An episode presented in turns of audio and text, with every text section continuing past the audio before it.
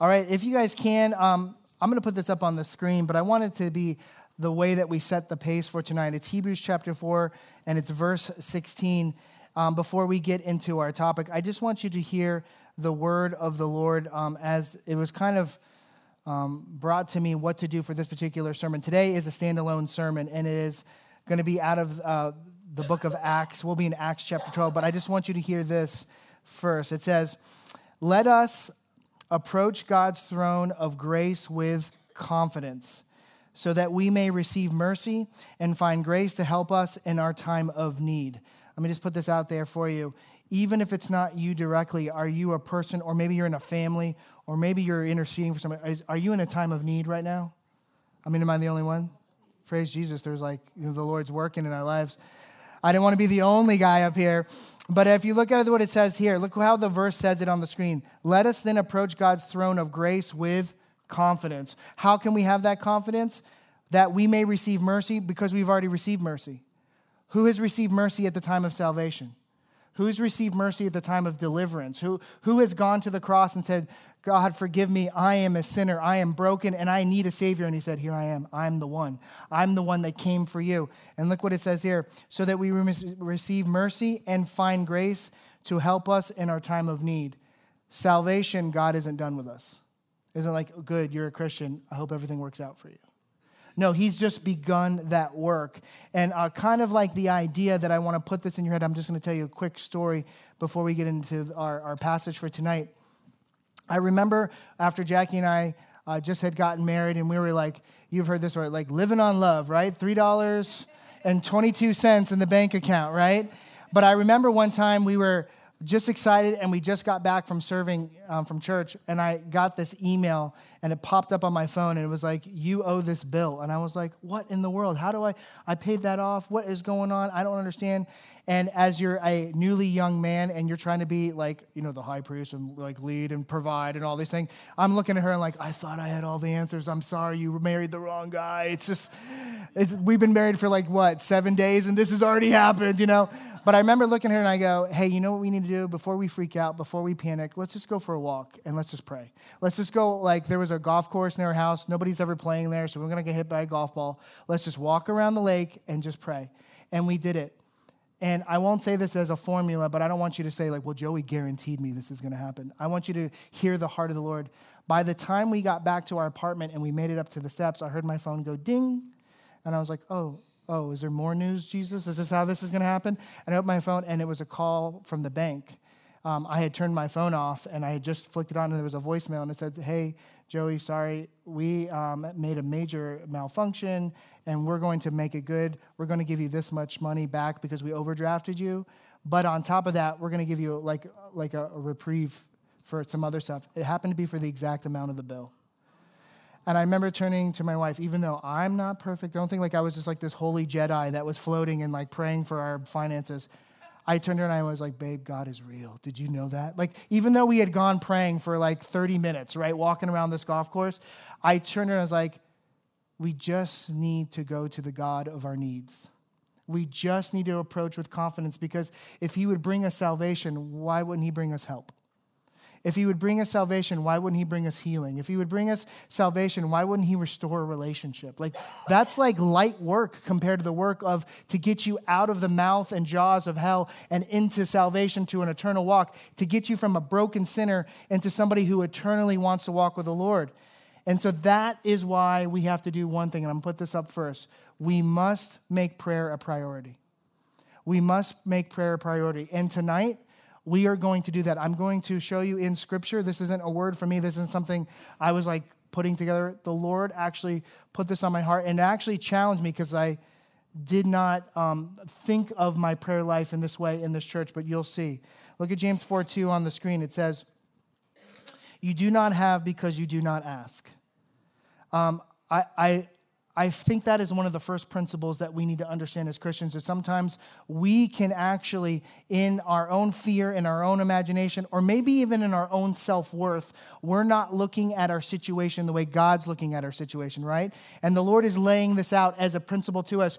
All you have to do is come to me and I will come to you. I will draw. Think about this. How far is the distance from heaven to you? It's, it's a very challenging question. How far is the distance from heaven to you? It's as far as God wants to go. It's like I can jump and try to reach heaven. I can do it. I'm not going to reach it. It's as far as God wanted to reach down and reach into my life and make a change. And if He did that at the point of the cross in Jesus, what, what else would He do? What else can, I mean, why would I let my imagination limit what God can do? I didn't even know that I needed a Savior. I didn't even know that my sin equaled death and hell, right? But there He was. While I was still a sinner, Christ died for me. So the heart of the Lord is saying this you need to look at your life, and prayer needs to be an obvious part of your life. If you were standing trial for being a Christian, we're like, would one of the evidences be, well, he prays all the time? So obviously he's a Christian. Is that the same thing as your life? So the Lord is saying here is you need to really make time and space for prayer because that is the place that we connect. And if you think about it more than anything, preaching points us to God.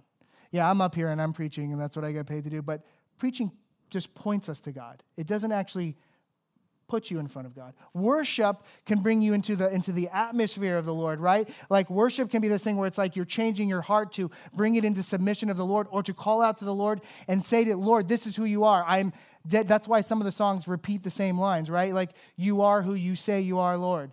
What a wonderful name, the name of Jesus Christ, right? We say it over and over. Why? Because we believe it and we're actually trying to remind our souls. But nothing transports you to the throne of grace quite like prayer. And that's what the Lord is saying. He is actually putting out a direct invitation to us. Prayer puts you right in front of God. And you have to ask yourself, why did God do prayer? Because none of us invented it. None of the disciples invented it. None of the people of the Old Testament invented it. God invented it because you have to understand it this way nothing is going to put you into position of saying this I am before the Lord and you are the only thing that I have as an option quite like prayer. Because you can hear a preaching and go do what you want to do. You can come here and worship and do like me. I'm like, I'm going to put myself, you can hit your chest. You can do one of these moves. You can do one of these moves. I don't know if somebody, somebody can do some of these moves. If you're like a little bit more tight in the hips, you know, like this. But you could leave here and nothing's changed. But a real conversation with the Lord is not unauthentic because you're going to go, This is who I am and this is who you are. You can't hide in those situations. It's just you before the throne of grace. And I want you to hear how important the Lord has listed that for us. The Lord has called his house not a house of preaching. Sad for all the pastors to hear. It's not a house of worship. Sorry, Rachel.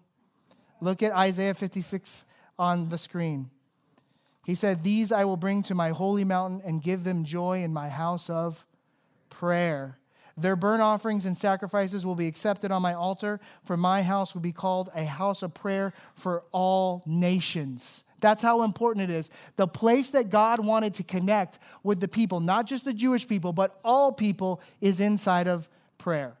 Look at Mark 11, because we're going to say, oh, that was Old Testament. Mark 11. And he taught them, and he said, Is it not written, My house will be called a house of prayer for all nations, but you have made it a den of robbers. The Lord was like, This is not a place for commerce. This isn't a place to peddle wares. This is a place for prayer. This is a place for, remember the, the Pharisee and the tax collector? The Pharisee was praying one way, but what was the tax collector praying? God, forgive me. I am a broken sinner before you. I just need your mercy. I, you are it. And that's the place where he connects. So I want you to hear Psalms 50, the famous Psalms. This is a David. Call on me in the day of trouble, and I will deliver you, and you will honor me. That call on me is prayer. You know what's happening in David's life? David is in a situation that he cannot overcome. And what is he appealing to? A real conversation from his heart to God's. I'm not clever enough. I'm not strong enough, God. I need you. Look at Job. Everybody knows this story, right? You think Job need the Lord? He prays to God and finds favor. He sees God's face and shouts for joy, and God restores his righteousness to that man. You know, Job, Job called on God, and God rewarded him in his grace with his presence. Nothing transports you to the throne of grace quite like prayer. James 5:13 says it this way, is any one of you suffering? Just let that sit there for a second. Is any one of you suffering? Well, this is what the Lord is saying to you directly tonight. You should pray. You should pray. It's a simple principle that we can kind of like make it like cloudy and murky with all of our thoughts and all of our fear and all of our anxiety, but simply the Lord is saying, Don't you understand? Whatever situation that you're running up uh, against, I am the God of that situation. I mean, every time the disciples were in a bind, Jesus was like, What is wrong with you? I'm right here. I'm trying to take a nap. What do you wake? By faith, command the storm to go. Up. Okay, I'll say peace be still. God was the solution in the middle of the problem. But who did they go to? Jesus. They went to a real conversation. Jesus, wake up, we're going to drown. Or how about when the, the storm came and, and they're rowing all night and they're exhausted and they're about to go under the waves? Jesus shows up, which, by the way, I know I'm going to be a little cheeky here. I think he's a little too excited. I mean, they're exhausted. Have you ever been exhausted and somebody else shows up and they're on fire? You know, you're like, all right, chill, buddy. He comes and he's like, be of good cheer. And they're like, Jesus, do something. Stop encouraging us. Stop motivating us. And then Peter gets out of the boat. And the very thing that should destroy them is the very stage in which Peter now steps out, but he doesn't step out in his power. He steps out in whose power? In Christ's power, when his eyes are locked in Christ, and it's just the two of them. Peter got caught up in grace. He was caught up in the power of the Lord. He was caught up in the presence of the Lord, but he was caught up in the grace of the Lord because, by all intents and purposes, should a human being be able to do that? No, but God. And that's what the Lord is saying. We must go with confidence before the throne of grace because we've never been worthy of the throne of grace. We've been made worthy not by our efforts, but by Jesus' efforts. And so if we've received salvation, there should be nothing that we hide from the Lord. We should, with great passion and maybe even angst and groaning, come to the Lord and be like, Lord, I just don't know, but I know you do. So that's why we want to go to our next point. God has a plan to meet your needs, but it starts with prayer. It starts with prayer. It always starts with prayer. Even Jesus Christ himself prayed. Even Jesus Christ, in the night that he was in the Garden of Gethsemane, prayed. Prayed so hard that he sweat blood. But he knew that the will of the Lord and the grace of the Lord was on him, but he knew what he had to do. But it started with prayer. If you guys can, turn in your book, uh, your Bible to Acts chapter 12. And we're going to go through about 16 verses. And uh, we're going to have a very special time of honoring the house of the Lord by making it a house of prayer tonight. I think that this is a very phenomenal story for us to look at because of the way that it's laid out in the book of Acts. Acts is interesting because it's the beginning of the church, right? It's the beginning of God's church after Christ had ascended. So Christ died, he was buried, he was resurrected, and then he goes, Hey, I'm going to leave. And then when I leave, I'm going to send you a helper. And that helper is going to launch a new ministry through you. And you guys are going to do things above and beyond what I have done in my ministry. That alone should shock you. But it was the, the glory of the Lord, it was the Holy Spirit Himself that would come and show them how to do ministry, how to do life, and how to do prayer. Acts chapter 12, we're going to start in verse 3. And it says this And when he saw that this was met with approval among the Jews, he proceeded to seize Peter also. So that's uh, the local uh, uh, guard, or sorry, Governor Herod grabs uh, Peter and he throws him in prison. This happened during the festival of unleavened bread, and after arresting him, he put him in prison, handing him over to be guarded by four squads of four soldiers. Herod intended to bring him out for public trial after the Passover. And so Peter was kept in prison. I want you to understand how deep this next phrase is. But the church was earnestly praying to God for him. I'm going to read that to you one more time. But the church was earnestly praying to God for him. I want you to hear that word earnestly that's unpacked in Greek. It was more like a never ending river of prayer. They didn't stop, they didn't cease. And I want to let you know how important this is for them. At this time, it would be like this particular case like, the world is crazy. Jesus Christ has resurrected and he has flown to heaven. They watched him fly to heaven, right? And then they went to, uh, to the city, and then they got blessed by the Holy Spirit and tongues of fire. Everything's happening. The ministry is growing. But now the guy that's leading them, Peter, has been grabbed and thrown into prison, and he's not Jesus. He's not Jesus. And the people are uh, acutely aware of this. They're keenly understanding, like, yeah, he has the Spirit of the Lord in him, but he's not Jesus. So I don't know if he's going to get out of this situation. Rightfully so, we should all be afraid if Pastor Craig was up here preaching one day and the mayor grabbed him or DeSantis grabbed him and like threw him in prison, we'd be like, what is going on? The first move we should do is prayer. Prayer because we don't know how to handle the situation. We don't even know why God allowed this situation. And so I want you to understand that what is being listed here, and you might not pick it up in the text, is worship stopped, preaching stopped, prayer was full force. That's where the people were at. They were fervently praying. And this is the kind of thing that we need to look at. The Lord will put you in a situation where you have no other options but praying. Because praying does one thing it puts you on your knees in front of the throne of grace. And now the Lord has your full attention. And now real ministry is going to take place to your spirit, where if you could do something in your own power, if you could do something in your own cleverness, you might not include Him. You might not ask him. You might not even go, hey, Lord, is this cool? No, you might not even uh, part- let him participate in that way. And the Lord is saying, I want the ability to get your full attention so you could see that it is me that is going to provide the answer because you're not looking in the right place. And this way, this is going to grow your prayer life in this one area, a prayer of faith. Hebrews 11:6 says this, without faith it is impossible to please him. And so these people were praying with faith in who Jesus Christ was. And you know what they're saying in their prayer in this moment? Peter's gone. Peter's in a prison. I don't know if we can, we can't get him out. We can't bust him out. That's not going to happen. This is what their prayer is. You know, Jesus, you know, you're not our backup plan. Jesus, you are the plan. God, you are the plan. I don't have a solution. There is no formula. God, you are this. And the Lord is trying to get you to say this back to Him. Yes, I hear you, Lord. Prayer is what I need to do. I'm recalibrating my life so that you are at the center. Because if Christ is not at the center of your life, then He's not in control of your life. And if He's not in control of your life, something else is directing you.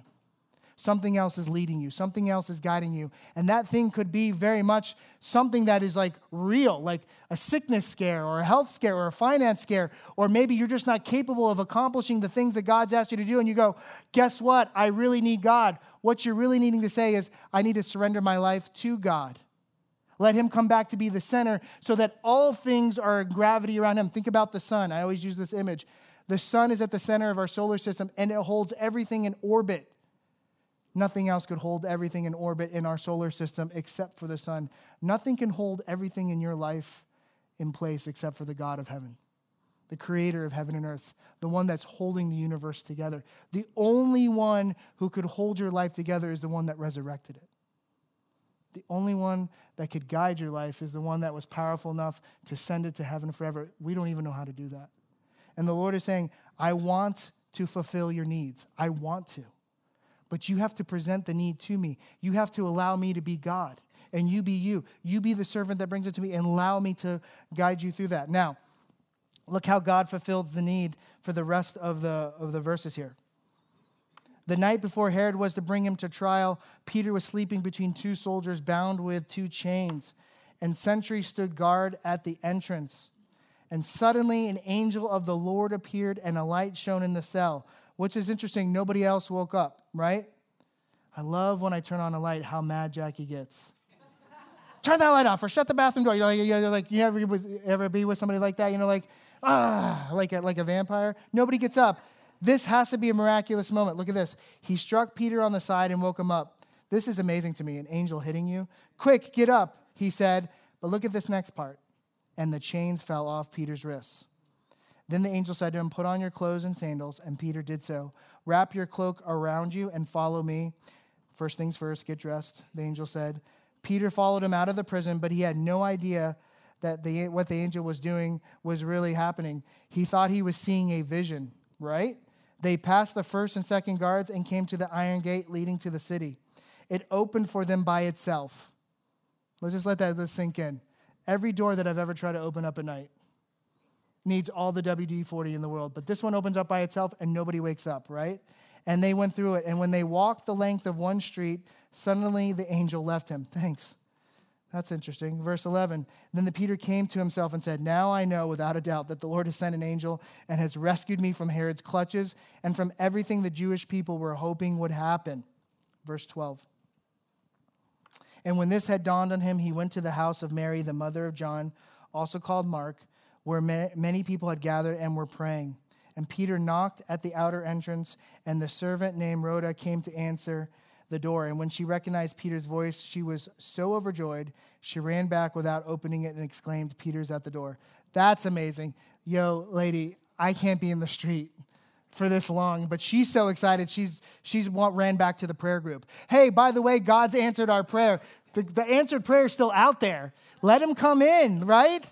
And look at this. You are out of your mind, they told her. When she kept insisting that it was so, they said, It must be his angel. Verse 16. But Peter kept on knocking, as you would.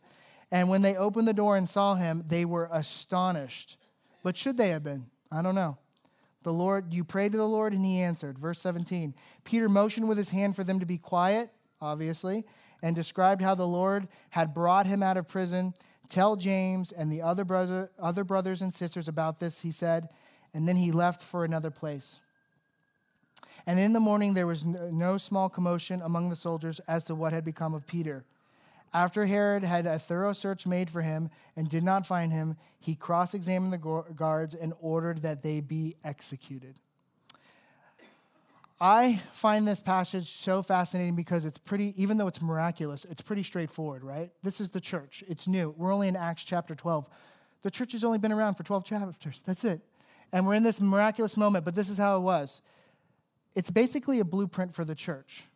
And this is the blueprint for the church. There's going to be crisis.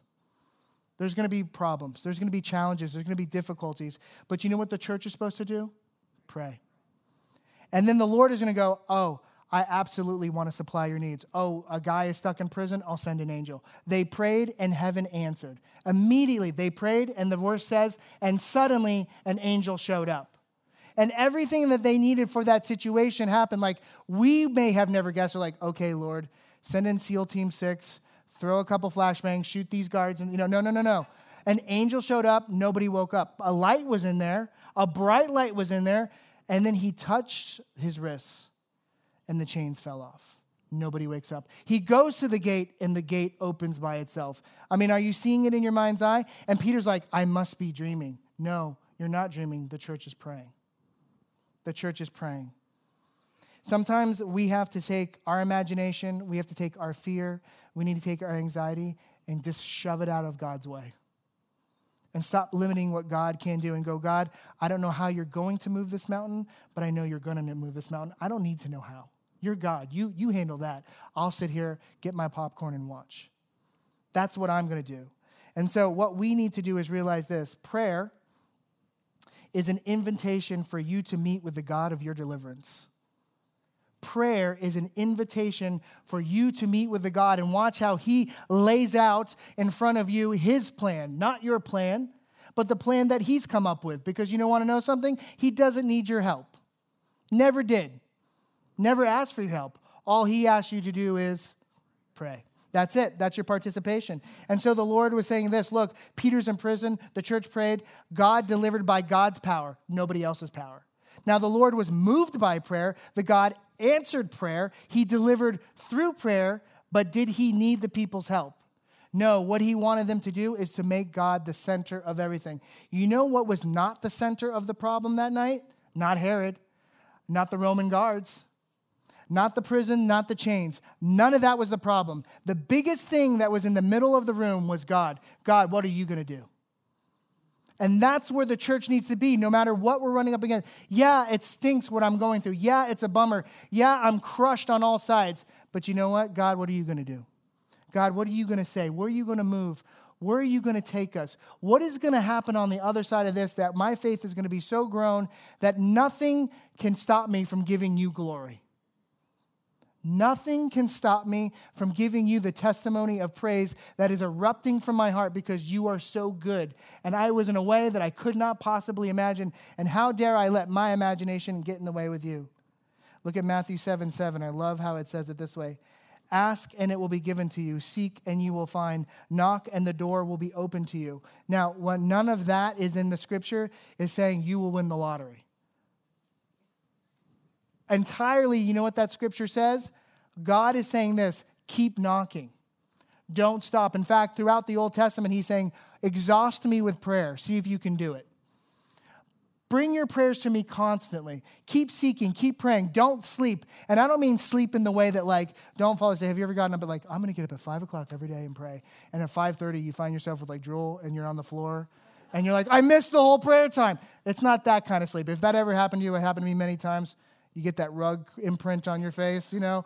No, that's not what he's talking about. Spiritually, don't go to sleep. Spiritually, stay awake. Spiritually, connect to the Lord. And he's saying this you know what? None of the revivals in the world ever came without prayer. None of the revivals have ever come to Europe or America or anywhere else without prayer. No, nothing, no person in this room can go, hey, guys, we're going to start a revival. When? Tomorrow.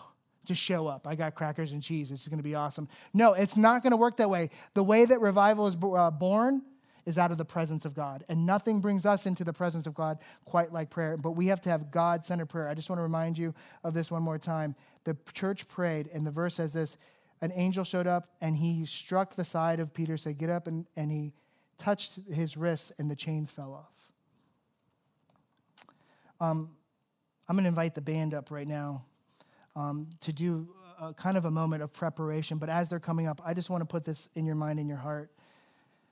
Revival comes from deliverance, but deliverance is fully relying on God, totally relying on God. You know, when we have our needs and we pray for change, we're not always saying, like, God, I have a boo boo, heal that boo boo, right? And then once God heals that boo boo, I'm still the same, right? I still have a bigger problem. I'm still me. I haven't been fully delivered into full reliance of God. I need a God level deliverance. The people that night, what do you think they thought after they prayed and Peter showed up? They were like, God is real. But, uh, dear Heavenly Father, Lord, I love you. I thank you. I know that I've been put in this position to become this prayer partner with you, Lord. And so I'm praying that prayer that you've asked me to pray. But Lord, I am calling on you to be the person that you said, Come and seek. Here I am coming and seeking. Now show, Lord. Now speak. Now guide. Now give out your vision. Now give out your guidance. Provide for us direction. Show us what we need to do. Give healings. Give strength. Give us the, the clear and concise steps of what to do next. I don't want to go into any part of the things that you've asked me to do without you, so I'm asking you to fill me up to go do your work. We want to be able to lay hands and see people healed. We want to say the words and see people restored and saved. We want to see deliverance. We want to see real change, but the kind of change that is everlasting, the kind of deliverance that lasts forever. We don't want just a healing for healing's sake, we want it for eternity. We want the praise of the Lord to go up from this place.